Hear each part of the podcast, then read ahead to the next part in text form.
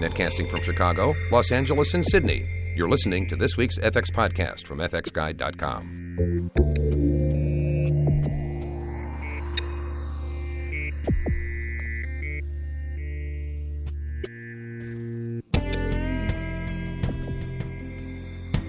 Thanks for joining us for this FX podcast. This is the podcast where we talk one on one with top visual effects artists doing cutting edge work.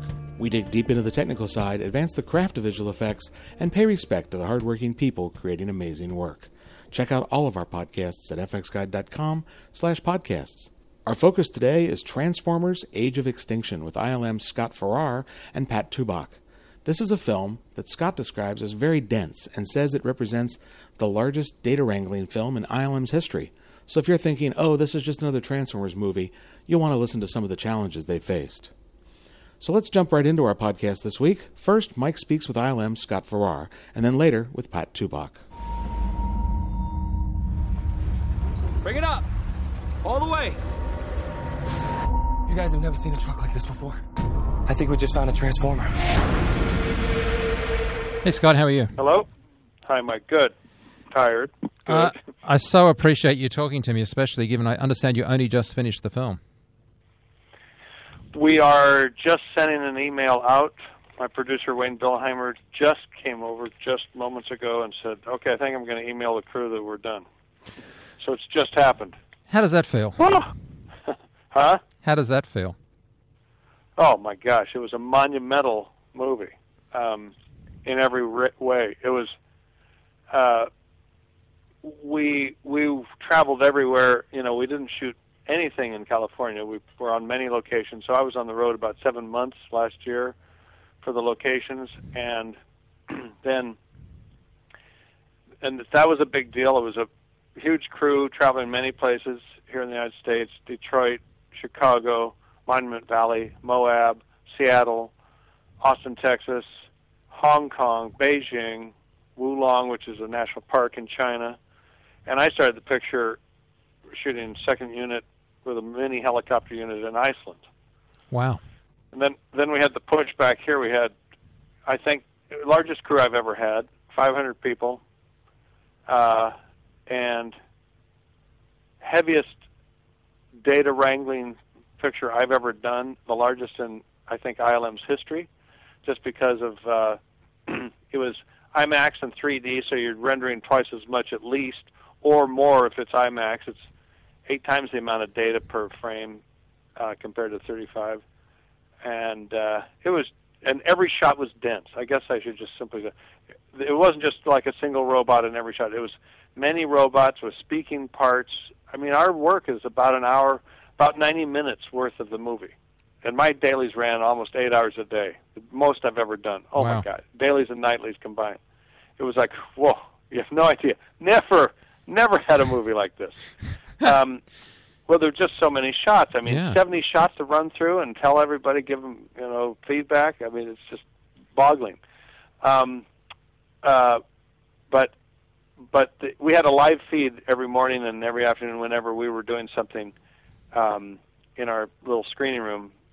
Vancouver was hooked in at the same time, so they hear everything live because their their shots were all intermingled with our ILM San Francisco shots too. Wow. And it's not as if you haven't done a Transformers film before. I mean, you know these films uh, really, really well. Yep, I do, and this was a this was even bigger. This was, uh, uh, you know, it was a a new style. Really, it's not a reboot. It's the beginning of the next chapter of the franchise and the start of a new trilogy. So, and and this one was really uh, not about war. It was about extinction. So it's it's big topics, different you know different dangers facing all our characters. So. Uh, you know, it was it was pretty amazing. It's huge on every detail. You had in this uh, a heck of a lot of uh, bots. I mean, you had uh, Autobots, Dinobots, you had ones from space. I mean, you've just got uh, a ton of stuff. But to make life more difficult, if we just start with the Autobots for a second, they all had a facelift, right?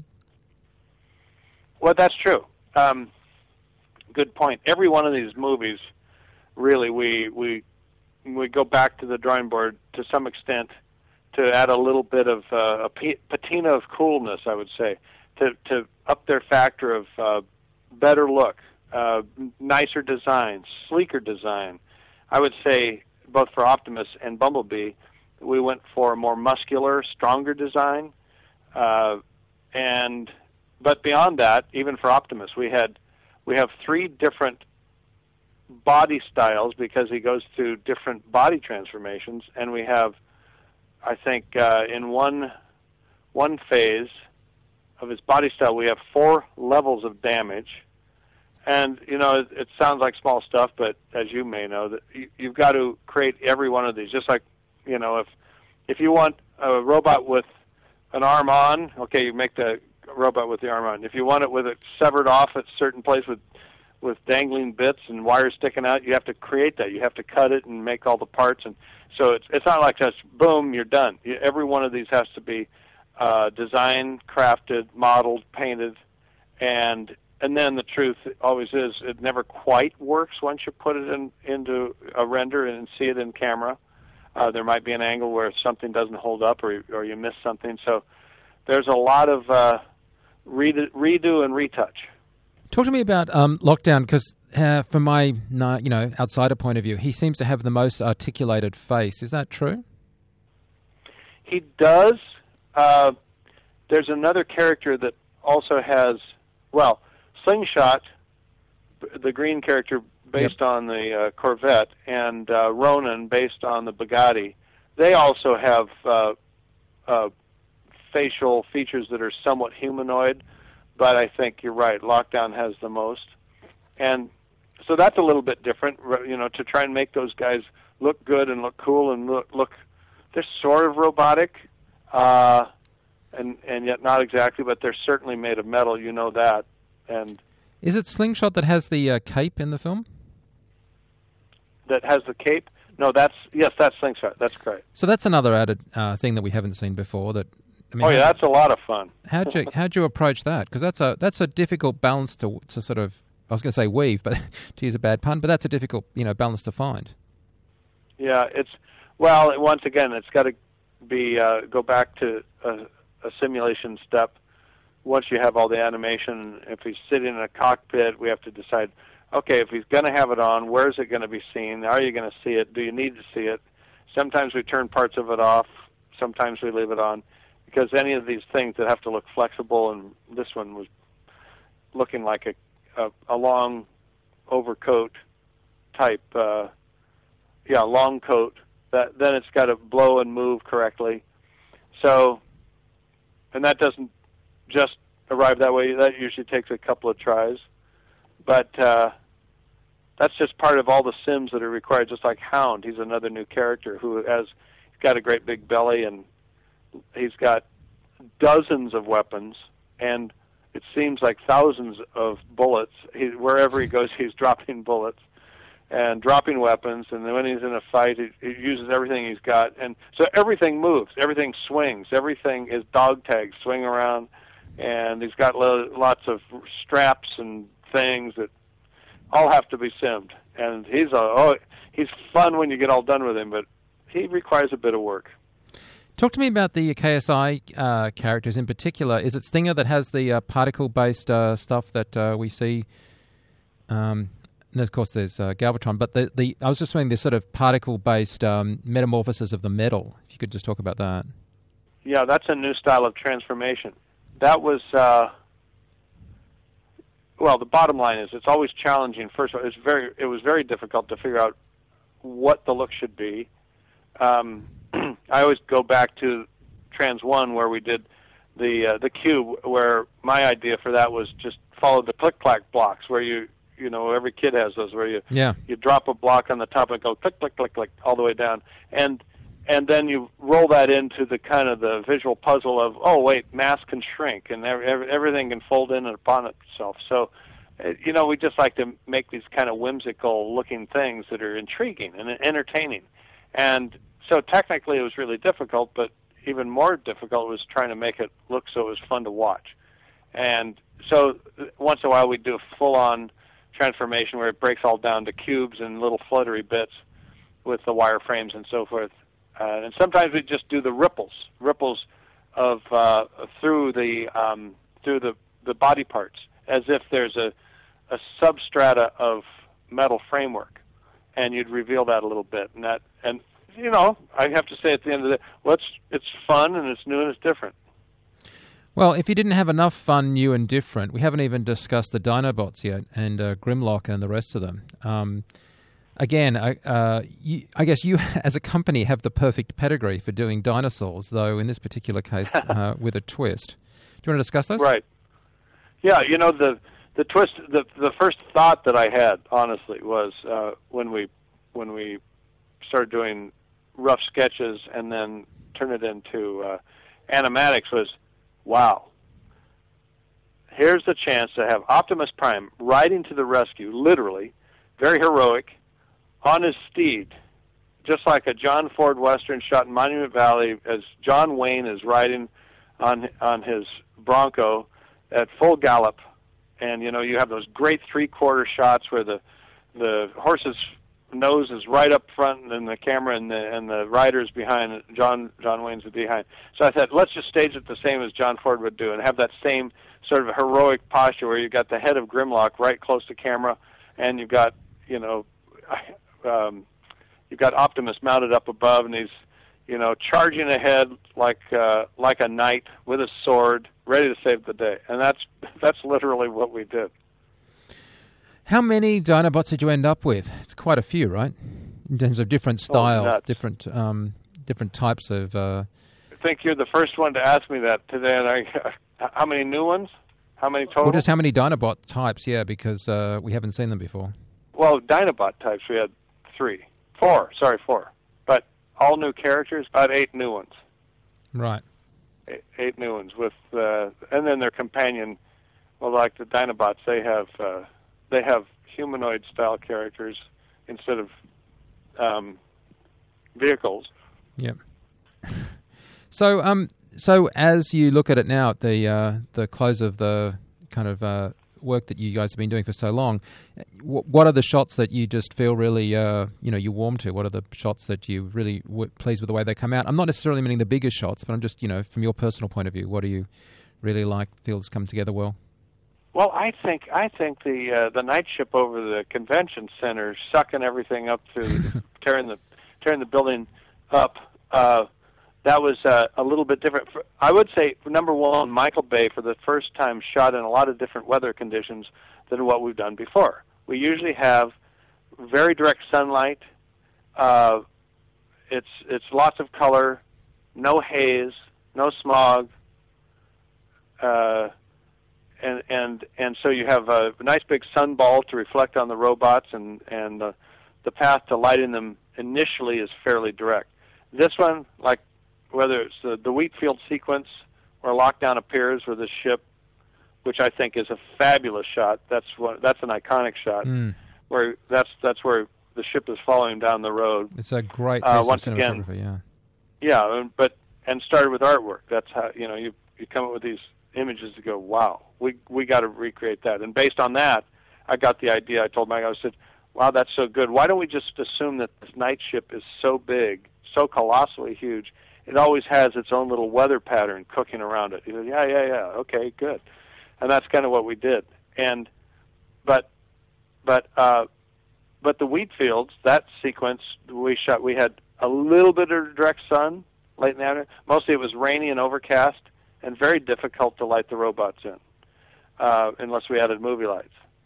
And so it's not not where Michael Bay likes to. That's not his comfort zone to be in heavy overcast. And the same was true in Hong Kong. You have all those kind of late afternoon, kind of smoggy shots where the night ship is sort of Mm. just a fuzzy, dim thing there. But but on the other hand, it gave us a, a new opportunity to uh, okay, what does it do? It does cover up some details in a haze and that sort of thing, but but it gives it a different color. And then if we do our jobs correctly, it should fit into the what the background looks like. So I think some of those look strangely real and almost surreal because of of the lighting. Yeah, yeah. I mean, the thing about digital cinematography is that it's not just camera blocking and camera movement; it is lighting. That's what a DOP does. They light, and uh, to a certain extent, they're you know harsh sunlight is kind of not as interesting a light. That you can sometimes get a more interesting thing happening with uh, with overcast. I actually like this look. I think it looks really really good. I think it's really well, solid. That's, that's cool. Then then maybe you like lockdown when I you know I said to Michael, let's do some film noir stuff. Okay, I, like when he's on his ship, and we'll just do like the little slot of light over his eyes. Yeah. And I don't know if you know, and stuff like that. You know, that's what I like. That's what I do every day. It's just play with the light, trying to make come come up with creative ways, or you know, keep them really dark. And let, I said, we've done warm light. Warm, let's hit him with just nothing but blue and stuff like that. And and luckily, Michael responds very quickly to that. Uh, within certain hues, he he grew to not be too fond of of uh, turquoise on this movie. What he wanted was a cobalt blue or a uh, or greens mm-hmm. and or purple. And he goes. He's just like me. He gets tired of doing things a certain way. So I want to do something different. And and so, you know, it gives you a different color palette. And believe it or not, you know, the audience doesn't realize you spend an awful lot of time. It's a very esoteric process where you're worrying about color tones and and uh, and all the all the different strange ways of making a, a, a new character, a new shot interesting, all through the lighting. Yeah, I mean you're you're almost scoring it in terms of a color palette, aren't you? The same way that you would score it with music. Exactly, that's true. So, tell me about the ship because it's a it's a really interesting. I mean, it, you've just touched on it. There. The lighting is really interesting, but there's also a lot of um, shadows and a lot of uh, stuff that yeah, it's not bright and perky. Um, did, was there concept art that looked like that? Was the uh, you know this is obviously very much an animated sequence. Well, yes, there was. Um, there were different views of the ship. Um, what Michael did is had he had a couple of uh, fellows that actually had been in the gaming industry, and they were really great model artists, and were were fast. Um, and so he had them actually in his office for a long time, just creating uh, the inside of the ship, just the geometry. Now they went and it got pretty heavy, so heavy that in fact we had to strip it down and make it simpler just for us to pick camera angles, and then you know you can you can uh, you tell the software that you okay lay all the geometry in, but just to figure it out, there's so many. There, I think hundreds of thousands of pieces inside that ship to try and figure out the excuse me the corridors and the interiors. So they were doing this what So- in in a compatible format that then handed over the data to you at, at ILM. Uh, I'm not sure it was that compatible. I think we had to re-engineer it a little bit and Okay. into our system. Um, but but the point was that that way Michael was was there to uh, more or less dictate what his favorite views were and make sure that they were the geometry that was there that basically the architecture was there and and we would worry about lighting it and all that stuff later on and so that's how that was kind of created and and he'd have them work okay this will be sort of the outside. Okay this will sort of be the inside. Then it was a little bit like legoland you can we could mix and match the different views. It's just like the the set pieces that jeffrey beecroft created for uh, where the actors run around in all the the weapons room and all the different corridors. The the ultimate design came from multiple pieces that could be moved around on wheels so you could have a long run or a T intersection or a, a curved wall with a with a with a arch over the top of it and, not- and mix and match. So, and I think that's that's kind of what I tried to do even in the model form on the interior, where we would grab different pieces of what had been constructed and we could still mix and match to some extent. But Scott, it sounded like you were very influential in the lighting of these sequences, though. Well, we did a lot of that. Yeah, Michael had ideas, but you know, we we usually plunge in, take a stab at things. He he'd always have a lot of ideas afterwards, but generally that's what I do. I throw a bunch of stuff together, trying to, so I can get his reaction. And so you know, a huge big chamber. Uh, it's interesting if you do research. There's um, in man-made interiors. Uh, you know, not everything's lit of course. Uh, you you light certain areas. So then the question is, what areas are you going to are you going to illuminate? well, you want to have something, of course, for your characters, but maybe maybe the characters are dark with a background that's lit, so they're more silhouette, and it depends on how you're trying to stage the thing. And so you start playing with ideas like that. Okay, what if we put a pool of light back here, and what if we have just a waterfall of sparks over here with a little bit of illumination? And what if we have uh, we we don't know where it comes, but there's water down below and it's got some reflections, and you know you start doing stuff like that, and uh, and then I I always say throw the pasta against the wall and see if it sticks. Let's you know try and work it out so it kind of looks interesting to us and show it to Michael, and that's what we do. After all we have done, humans are hunting us. But I fear we are all targets now. So thanks, I guess, to start by saying thank you so much for taking time to talk to us because you've only just finished the film, so you must be exhausted. Yeah, yes, absolutely. We're uh, we're all sort of coming down a little bit, you know, coming off the the massive high of the delivery. So uh, yeah, we're we're exhausted but happy. I was talking to Scott about um, Lockdown Ship. I, I, think it's a really uh, great. Uh, well, there are scenes in the films. That it's very visual, obviously, when it uh, first appears, but um, uh, it, it's great up in the ship as well. Can you talk to me a bit about that? Uh, yeah, the uh, the the interesting thing about the ship is that it is essentially sort of well, or it has been turned into by lockdown a massive prison. Um, and when you walk in there, or, or the first time that you fly, you fly in and you sort of see the expanse of how large the ship is. Um, you know, I haven't heard the final sound design, but my anticipation is is that it's going to sound, you know, very much like a giant haunted house. And there's all these sort of nooks and crannies around the ship where you can't quite exactly see what's back there, but you know, it's full of sort of scary, you know, fire and um, electrical light going off and you know things happening that makes it seem you know like a very forbidding place. Um, not to mention just everywhere you look are cells with various types of creatures kind of in them, which we you know sort of populated with you know robots and um, and other kind of fleshy creatures um, just to pique everyone's interest you know in, in sort of what was in there. And so you know so the development of the ship sort of centered around where these little set pieces played out. You know, the rescuing of Optimus, um, which happens sort of in the drop ship, um, is what we're calling sort of those arms that are stuck on the sides of the ship. And then the rescuing of Tessa, who's running around inside the main part of the ship itself. Um, and then we even get into things like, you know, they end up in this sort of like area of the ship which sort of generates the energy, which you kind of, you know, if if you follow the the thread of our minds through, is sort of what generates the the energy for pulling up all the pieces uh, as the ship moves along Hong Kong and pulls up cars and buses and all the different metal parts um, as it's trying to suck up all the the transformers into it. Yeah. So there's a yeah. Go ahead. I was going to say it just is fascinating to me just how uh, interesting it is what's in a jail. You know, like any scene like that, it's just uh, it's huge curiosity value to an audience. It must be kind of fun populating it.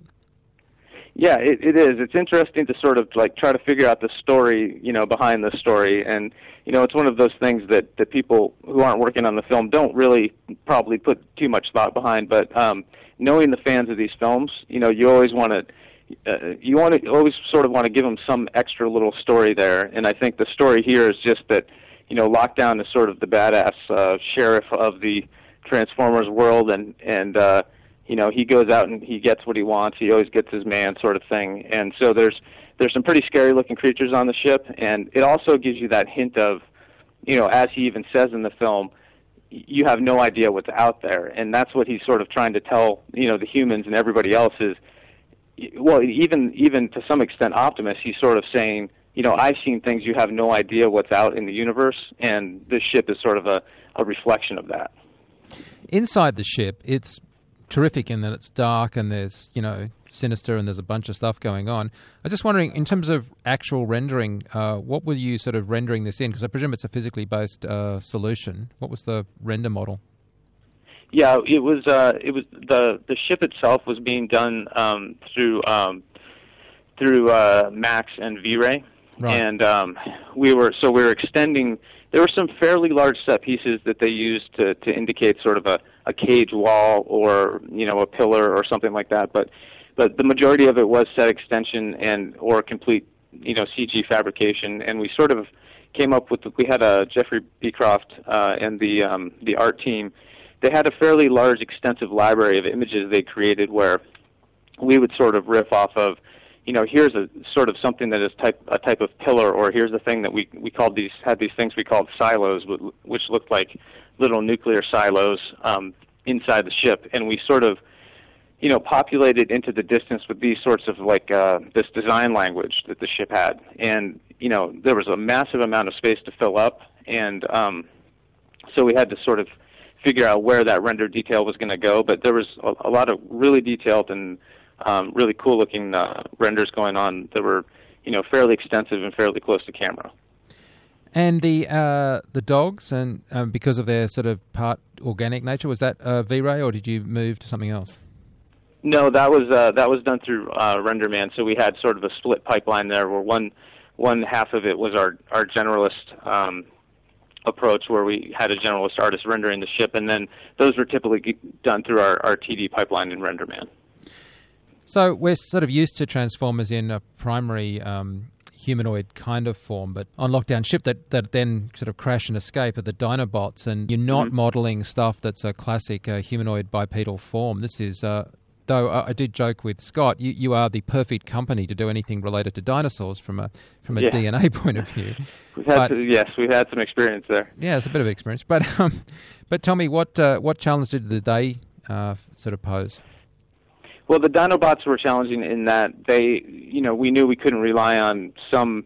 A lot of times with the Transformers, you kind of pick a, you know, here's a, here's a an actor or a here, you know, not a specific actor, but here's a type of a person this is, or here's a type of actor, or here's a character that you've kind of um, may be able to relate to, you know, um, as an archetype, and and that becomes a little bit of the personality that the the animators and the and the lighters and the designers and everybody can follow and get into the character. With the Dinobots, you sort of have to think a little bit more like, okay, these are in their base nature, these are animals. So what kind of animal is this? And you know, obviously, when you're dealing with um, the, you have the direct relation of what dinosaurs they might be. You know, Grimlock being a T-Rex, and um, but nobody knows what those are really like. You know, so we sort of put some personality. So the you know the Triceratops is gonna is gonna probably appear to people more like um, he kind of has some dog-like qualities. You know, he's always digging. You know, he's always like scratching at things, and and he's a bit of a bull because he's ramming his head into things. You know, so you're sort of looking for animals that kind of, you know, for whatever scene that they happen to be in or whatever they're trying to do, that help give them that that extra bit of personality. If we talk um, about Grimlock think, though for a second, Grimlock yeah. while has the I mean, the T Rex is obviously a predator. You guys helped define my perception of what a T Rex would be like, and yet, in many respects, from a uh, narrative point of view in the plot, he kind of takes the role of a horse. Um, you know, he provides that kind of uh, uh, you know spot for Optimus Prime to sort of ride into battle. So, was there any sort of influence of a horse's kind of thing? I mean, obviously it isn't the motion of a horse, but there's a a certain uh, you know Wild West riding kind of vibe to it.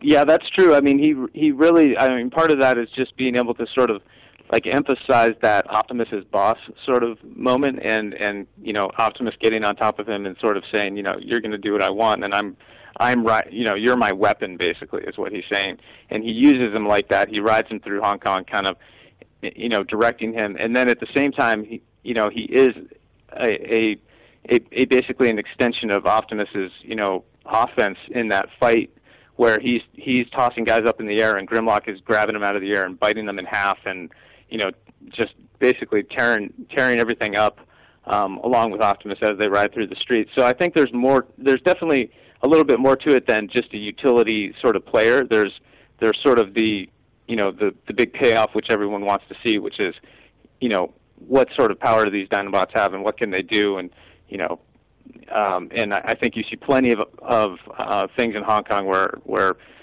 you know, Grimlock is just, you know, bashing things and biting things and, and snapping at things, which is a ton of fun. Yeah, I mean, it really is a, an audience favorite, isn't it? I mean, it's just uh, what, what isn't there to like about robotic dinosaurs? It's just uh, it's awesome. Um, yeah. But it, from an animation point of view, you have to have a mechanical, theoretically sort of hard surface robot riding a theoretically hard surface kind of T Rex horse, and making those look like they're doing that when in reality you'd have a flesh human on a flesh horse with all of the kind of compression and yeah. stuff that goes on. You can't just bend the metal to make it look completely rubbery, or it wouldn't look like metal. So it's a, it's not an easy animation task, is it? No, it's absolutely not. And I mean, we have you know, one thing that is a constant problem and that we have to be really aware of all the time is just, you know, interpenetrations between mm. our different, um, it, because we have a lot of scenes where we have robots either, you know, grabbing each other or fighting with each other, and you know, even a, the, the simple act of, you know, like you said, the the complex act of having a robot sit on top of another one, that's a particular problem. But it, at least you kind of know what you're looking for. Kind of the other problem is just, you know, when one robot's putting his hand on another's uh, shoulder you know, puts his arm around his neck or does something of that nature, it it's just becomes one of these things where we we throw five people, you know, down on their machines and say, okay, everybody just look at this and try to find the interpenetrations because, you know, that if you get pretty far down the line and you're trying to final the shot and those things come up, that that's just massively deflating. You know, to have to go back and and and move pieces out of the way. Um, and as you said, it can be hard and it can force animation changes. So we try to kind of keep our eyes open for that and, and, and be prepared for that. And Optimus riding Grimlock, that was definitely one of those things that um, caused us to sort of perk up and, and try to make sure that we knock that stuff out of the way early.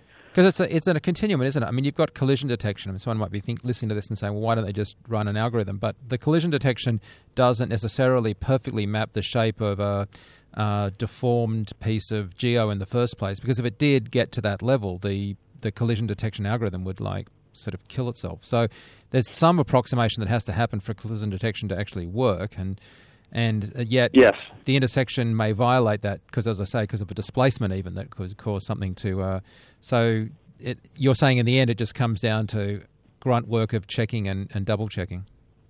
Yeah, there's a lot of work that goes through where you know we'll we'll have sessions which we we sort of say, okay, this animation is good to render, um, and then we definitely have a pass through where we have to go through our our creature supe who who looks at all this stuff and um, and you know tries to put things in in place. One of the big challenges for this has always been, you know, with this many pieces, who's to say exactly what's correct? I mean, you can look at a turntable as many times as you want, but until you see that thing move, and the guy lifts his arm all the way up in the air and you see into an armpit of a robot and you're kind of going what's what's correct here you know what's the right answer and sometimes there is no right answer and you're looking for a sort of hey that looks good subjectively i think that is right you know and then you sort of check that off and move on and start rendering you know but there's there's definitely a lot of you know is this is this the right am i looking at the right thing and with robots and assets that are this complex it's a massive job to sort of you know manage that and keep things you know not looking broken basically when uh,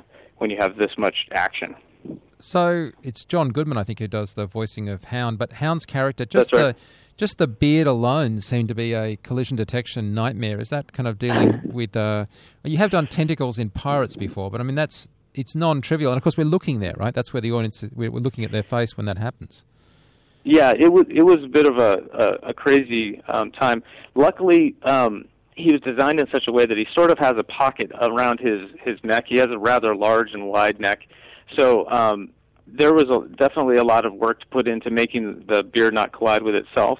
And um, there were some fun fun moments that we had where during the fight, he's actually being shot quite a bit. He just takes a ton of punishment, and um, you know bullets are actually hitting his beard, and and being able to actually flick those those parts of his beard and see stuff happen was actually a benefit because I, I think um, it added a bit of complexity to the whole, just visual complexity to the whole thing. And then, you know, when he's falling down on the ground and you see his beard sort of flip up, you know, we're always looking for ways that we can make these guys look dynamic.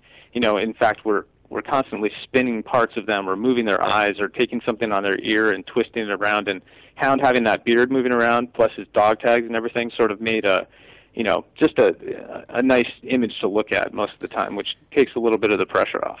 So, Pat, just for those that are listening at home and keeping track, we obviously got the Autobots, and they've all been upgraded. We've got uh, Lockdown. He's got Henchman. He's got uh, his pack of uh, dogs or wolves, as I call them. Um, you've got all these new Dinobots, and if that wasn't enough, you now introduce the uh, KSI uh, Galvatron, Megatron dish based kind of stuff, uh, Stinger, a whole new way of doing a uh, transformation. I mean, you guys are mm-hmm. not making life easy on yourselves, are you? no, there, there's definitely the sense that you know every time Michael comes here, he's ready for an upgrade. You know, he he doesn't want to do what's been done before. I actually had him say those exact words to me. You know that that um, you know it's not about just you know checking boxes and saying we did a Transformers movie. It's like what are you going to do that's new? Um, one of the new things is that that what we call the hypno transformation, which is the the new way that the KSI bots transform and the introduction of the transformium sort of into the into the universe or into the the lore of of saying, okay, this is what these guys are made out of, and they found a way to actually, you know, on demand have things transform from one thing to another, which it kind of makes it a little more dangerous because, as you see in the movie, you can you can blow these guys apart, and they're just going to reform. It's sort of like that got that Terminator 2 vibe Mm. where you know it's sort of unstoppable because it's it's um it's not dependent. You can't just shoot the head off and, and think that it's going to stop it, kind of thing. Um, and that's kind of what this does. You know, you break these things apart and they form these strands, and they fly from sort of point A to point B, and then they reform either into the vehicle or into the robot. And, I, and you know, that was a really fun thing to sort of come up with this sort of particle simulation way of of figuring out how we wanted to move these strands through the air. How many should there be? How do they, you know, how do the colors of the vehicle come into play? Um, that was sort of a, a whole new challenge for us on this film. And and just the animation of that. I mean, uh, particle stuff just makes me want to run to a sim. But you know, you've got to have these things Mm-hmm. also forming into performances and stuff. It's uh, quite a difficult sort of pipeline problem. Yeah, it was. It absolutely was, and we had, and and luckily we had some really guy, good guys on this from the very start. And um, John Hansen was our effects lead, and and his team worked to make it so that we did have options, which meant that you know when you pulled these vehicles apart, you sort of were starting. We were able to have our animators basically rough in sort of okay, here's here's where the car starts to do its transformation, and they would do sort of a rough traditional transformation on that. So you would have you know, for instance, a car turns a corner, it starts to form into a robot, and then they would just sort of fly the robot from point A to point B, and and then the performance would actually end with the robot doing something cool, so that you wouldn't end up with, you know, a, uh, a sort of staged-looking thing where he had to sort of sit down and then, you know, be morphed into something. You would actually get a performance where he rolls into the scene or something. So um, it was sort of a mixture of that traditional transformation animation along with you know at some point it was transitioning out of uh, the cubes and these these sort of shapes uh, strands that we were making into the you know into the real anim which I think made it look um, super cool. So I wanted to ask you about the opening of the film um, and the fact that uh, that ILM has real dinosaurs uh, roaming the Earth again. I'm, I'm wondering, is the best reference for ILM doing real dinosaurs Jurassic Park? I mean, what is it that? Because is that what the audience I expect? Yeah, it certainly doesn't hurt. And and you know one of the fun things about doing real dinosaurs is we have such a fan base of of dinosaur well, and just an you know uh, a whole room full of dinosaur experts that you know there was a lot of excitement around being able to do some real dinosaurs. So you know we sort of um, you know I think we took some liberties with with what the real dinosaurs are necessarily, but we um, you know we modeled them after or real dinos, and they're sort of that herd scene where they're all running from the the the terraforming of the the transformium coming down, and uh, and just the opportunity to get in there and do those flesh and muscle shapes again, which you know the ILM um, animation and, and modeling team are just so good at kind of getting that extra bit of reality into these guys because they study how these animals move or moved, and um, and so there was a you know there was a palpable excitement over over doing the real deal as well as the Dinobots themselves. It's a bit of a. It's a bit of a. Um, obviously, set in in terms of the narrative, it's a separate from sort of everything else because it's a. It's not, you know, obviously in the same time period. But was it uh, just handled by the same pipeline? Was it like a special unit that just did that opening section, or was it? How did it fit inside It was- ILM? What'd you render it in? It, it was sort of it was sort of a little bit of everything. I mean, we had sort of um, we actually rendered um, the ships, the alien ships, through our generalist pipeline and and um, through Max and V-Ray, and we, you know, they have the opening title sequence where they approach the Earth, and then with the, where they're coming down the canyons, and uh, and mostly it was an effects task really because there's that very cool sort of the the bomb exploding or the bombs uh, of transformium exploding, and you get that that rush of the metal moving across the surface. So it was really sort of centered on how do we get that. That was a, sort of a huge effects trick to sort of do, and it you know it sort of had that similar feeling to you know, kind of uh, back another film I worked on the um, Star Trek where the lava was freezing. It was kind of Mhm. a similar thing where where we're we've got you know this rush of molten metal moving across the surface and then hardening very fast. And as the dinosaurs get in the path, you know, it hardens almost instantly. And there's sort of you know um, there's a lot that goes along with that because there's additional passes of you know just kind of debris coming off of them, and then there's the molten pass itself and the lighting that goes along with all that interactive stuff. So there was a lot of time spent in just effects development and crawling over the landscape and all of that stuff was a was certainly a mind bender. But it was it was sort of handled as a kind of you know small team sort of thing where um, uh, we had uh, uh, you know some people working on it from the very beginning, and then it sort of all came together right at the very end, of course. So was that a fully CG sequence? Was there any like natural photography of uh, kind of valleys or anything, or was it just all everything CG? Yeah, no, all the all the photography that you see was part of the Iceland shoot that they did, and um, there are some really beautiful landscapes. And we actually, you know, you wouldn't even believe it because you look at some of those plates and you think that this must be, you know, matte painting magic that is making this happen. But um, we really didn't even have to extend these plates um, digitally. Uh, I can't, I'm actually thinking in my mind here, and I don't think there was a single case where the plates were not holding up because Wow. they just looked so amazing that we just basically dropped our effects in on top of that. And it was obviously from from a layout match move perspective, it was a, a challenge beyond a challenge because you know there was a lot of data that needed to be sort of sifted through and tried to trying to actually you know figure out how to create the you know the rocky terrain and the surfaces and everything that we needed you know because we needed some amount of accuracy in order for that particle effect to look good. Um, but the plates themselves were magnificent and really looked nice I remember seeing a making of kind of thing. It was uh, actually it wasn't even that. It was uh, Entertainment Tonight kind of things, and I think it was on the previous Right. film. And they were like, "We're on the set of Transformers," and you know, of course, they cut to the reporter standing there, and nothing happens. A couple of you know things blow up, and there's some smoke that goes through. And of course, it occurred to me at the time that if you're standing on a set that's meant to have a huge robot on robot fight, you know, you're basically shooting an Mhm. empty plate. And I thought it was funny because Yeah. they were like. You know, so exciting to be on the set, and there there was, of course, really hardly anything for them to film. But um, the plate photography is really critical. But what I'm getting at is the framing on set. So if you're like doing, I don't know, something in um, Hong Kong or whatever, what are the tools to allow you to get that framing right? Because if you're just trying to create empty space for stuff to happen in, you don't want to have to do, do set extension because you just didn't tilt up enough or it wasn't enough to Yeah. the left or whatever. Well, it it is really critical that we're on set because that's basically what Michael relies on us for, which is, um, you know, I I I- wish it was more uh, exciting to say, but basically we have poles that represent the height of the various robots, or we know how to create, you know, to these large extender poles. Um, sometimes we have actual robot heads on the on the end of them. If we have multiple robots in the scene, that helps everybody kind of understand what's going on. But you know, he, he you just have to be at the ready so that when he's saying, you know, I want to over here and I want to be looking at Optimus or I want to be looking at Lockdown over here, you got to be ready to know, okay, I got to go run out there and stand with a pole and hoist it up there so that he knows where to frame. Um, and of course, having a lot of experience with this, he is remarkably good at sort of judging, you know, uh, how big Optimus should, you know, it, where where Optimus is in frame and how tall he is, and and sort of, you know, he gets really good at sort of framing for robots. It's an amazing skill that that whole crew has. But um, you really want to, like you said, you want to be there so that you can kind of help provide that accurate information. Because at the end of the day, if they frame that shot incorrectly, there's going to be a lot of extra work on us to to extend a plate or do something uh, that was never intended to do because we didn't get that right on the day.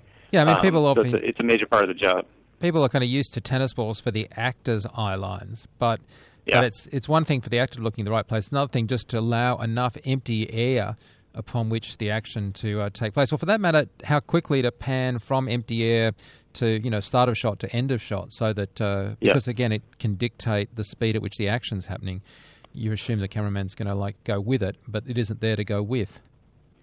Yeah, I think that's that that relationship of you know the the way that Michael likes to shoot his his films and and Scott Benza, our animation supe's um, uh, ability to sort of look at some of these plates and help him craft shots that go along with that because there's a lot of thought put into okay I need you know on the set they're thinking okay I need to create a moment here where two robot robots are fighting each other but th- that's extremely hard to sort of plan out I mean we previs and we have an idea of how that's going to how that's going to play. But when you get out there, everything changes obviously, and you want to get the best looking shot you can.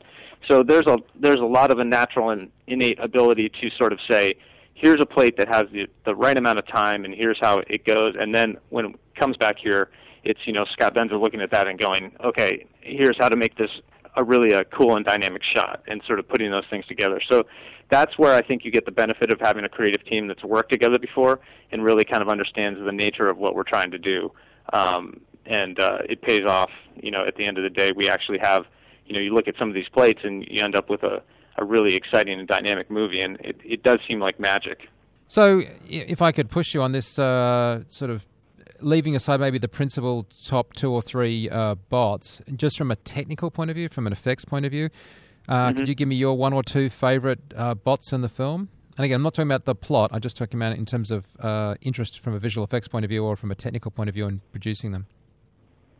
Um, I think Hound is definitely uh, a you know a crew favorite and one of my personal favorites, and I think will be a fan favorite because Hound has um, a vast array of weapons, which are always fun to see him. And he actually he, he gets his moment in the sun of uh, kicking butt in the movie, and just his uh, his beard and the you know the interesting way that he looks. And he's just a um, he was a massive undertaking in that he is a uh, giant bundle of sim, is as we like to say. As he moves through the scene, everything on him jangles his belly, you know, he's got a rather large rotund belly, and it just kind of bobs up and down all the time, and his his beard is moving around everywhere, um, and he's got this cigar that he's chomping on. So he's just a lot of fun both to to do from a visual effects perspective and just to watch. You know, he's just a really really cool character.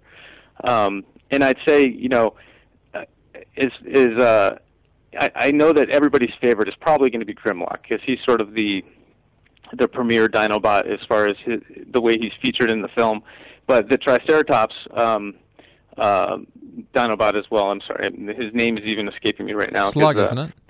Uh, Slug, that's right, that's right. But um, he is a ton of fun because just his personality and his attitude, and just his, his he's sort of a you know bash into everything, claw at everything sort of creature. He was just fun to have in the shots, and and we really enjoyed kind of um, you know the process of of watching him evolve through the movie because you don't know how these guys are going to be when you that because we're we're creating it you know? So it's sort of fun when you sort of see the original concept art and then you sort of get through all the animation and you start looking at how they become a real character. And uh you know just like a family uh, a friendly family dog he sort of became sort of our our little bit of our mascot for the Dinobots This is not war. It's human extinction.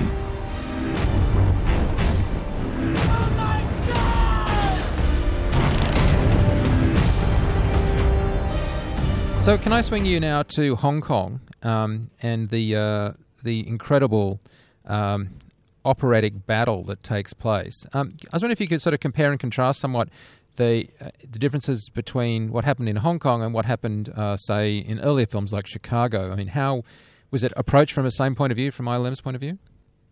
Well, of course, uh, the different styles of uh, destruction are many. Um, I think we spent more time doing dinosaurs hitting dirt and plowing up the dirt than we've done in other shows. We had more uh, more asphalt being torn up in more explicit manners that you could you could see see more clearly. I I do know that we had uh, each each construction of each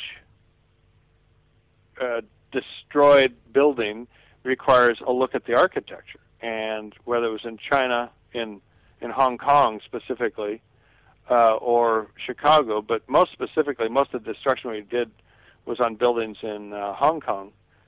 That you know, you go in and you've got to we're there and we take pictures and we study what's it made of so that we know well is that is that really just a facade of uh, like a like a steel or aluminum panel over um, cement? Or is it in front of girders or you know so you analyze all that stuff so you know what you're going to break apart later.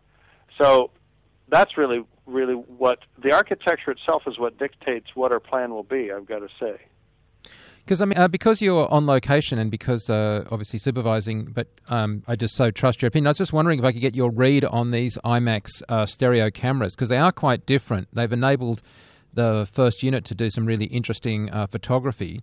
Um, I mean, they look like a couple of phantoms strapped together, but the point is they don't have a mirror rig, do they? That's correct. You're exactly right. It's a side by side unit. So you are limited by uh, proximity of subject to to camera. You know, you can't get within a certain range.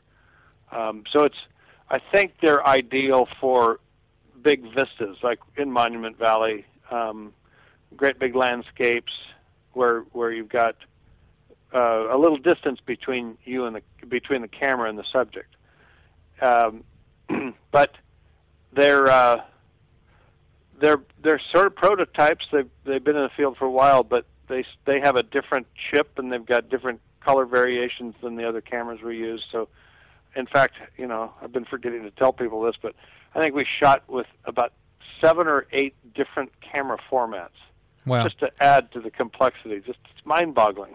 That really is actually a big deal because you're going to have to intercut these different sensors, different color spaces, and everything. Obviously, needs to look look uh, consistent. But not only that, you need to be able to to solve everything to be consistent in terms of uh, everything from tracking to uh, camera distortion to lensing, right?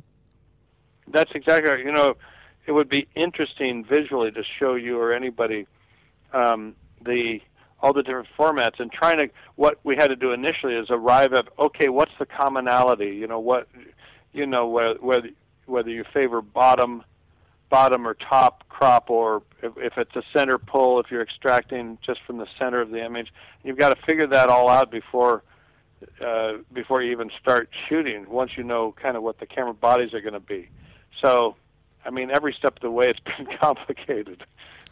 Yeah, I mean it's uh, the the actual format that you were targeting at. Is it for a IMAX uh, aspect ratio or is it for a cinematic aspect ratio? I would say more cinematic. Right. um, because we shot, you know, like the Iceland shoot, I used it was cumbersome, but I used IMAX film cameras, uh, not 3D. So those are, you know, the to get that lustrous film grain quality for those uh, exteriors and so forth. Um, but I have to say, in all all accounts, you, you basically, I think we always compose for whatever format we're kind of using, and we know that we're going to have to uh, tilt tilt the image, you know, slide it top to bottom uh, in some manner or form, depending on on what the extraction is. If if it's not, you know, a lot of the IMAX stuff doesn't go to an IMAX theater, so you've got to crop out somewhere. So in many cases, there again, we do two different versions. So, I mean, I know you've got things like the Red Epic Dragon and the Phantom Gold, in addition to uh, the new um, IMAX camera. Uh, and apart from the color space differences and uh, the sensor differences, the lensing is quite a different deal because, as I understand it, on the uh, digital IMAX camera, the lens unit is a sort of a double lens fixed uh, interchange. So you're not like putting a Panavision lens on there or a couple of different uh, Cooke lenses. You're actually putting these special custom lenses on. Yeah, that's right. And there are limitations um, on some of the new cameras as to, well, if you know you, it's kind of up to the filmmaker. Michael, Michael usually is uh, pretty specific about what kind of a millimeter he wants to use on the on most of the cameras, and uh, you know it depends. If you're low and wide, that's one thing. If you, if you we've got certainly a lot of car stuff in this picture where typical race course type photography you're doing in long lenses, and uh, so so some of the cameras didn't have the the vast array of lenses that maybe a red would have or what have you.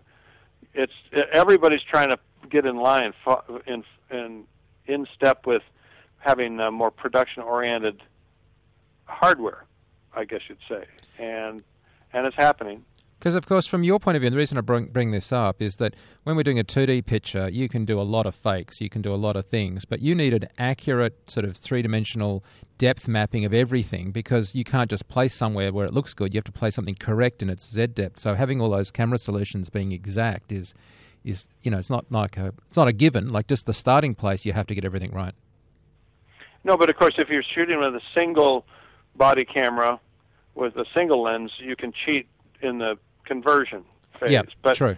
you know, in simple terms, we have shots in this movie where it got really complicated, where it's it's a real head scratcher. We, we're in a barn. We've got Optimus in the barn, and he doesn't fit so because you've got posts over here, and you've got pipes over here, and you've got a ladder over here, and where do you fit his elbow? Is it in front of or behind this pipe? And if he leans forward, what, what's it going to do? Especially, and you're trying to. In certain cases, we reanimate so all those big body parts would fit between these places. In some cases, we had to paint out uh, pre-existing physical things in the space because when you see it in 3D, maybe a lot of folks don't realize it, but you can really tell if the space is appropriate for the fit or not. And you say, well, wait a minute, look, his elbow went right through that thing, right? So there's a lot of monkeying around with this stuff. Well, look, thank you so much for taking time to talk to us. We really appreciate it, Scott. Congratulations on the film. I'm glad to talk to you. Thank you Thank so much. you very much. We need a new army.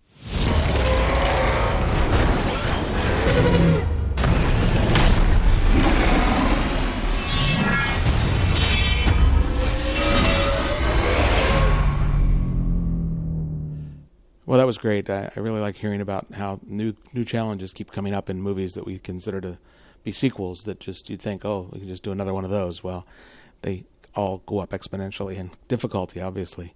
Um, I wanted to speak for a moment about FX PhD. It's our online training site with industry leading professors, bringing you ways to improve or learn new skills. Check it out at fxphd.com. Also, over the years, people have asked us ways to support FX Guide and all the stuff that we bring you. So we created the FX Insider program that offers members exclusive content and expanded articles for only $49 a year. It's a way for people who care about what we do and visual effects to help us continue and grow. Details at fxguide.com. Click the FX Insider tab. We also do a whole bunch of podcasts, audio and video. This is the FX podcast. We also do the VFX show, which reviews visual effects in current releases and classic films. The RC podcast covers the digital cinematography landscape, which is always in flux and changing, and uh, Jason Wingrove and Mike Seymour try to keep you up to date with that. We also produce a high definition video podcast, FX Guide TV. You can find all of these, along with in depth articles, news, and more at fxguide.com. Well, that'll do it for this episode. For my partners, Mike Seymour and John Montgomery, I'm Jeff Heusser. We'll see you on the next FX Podcast.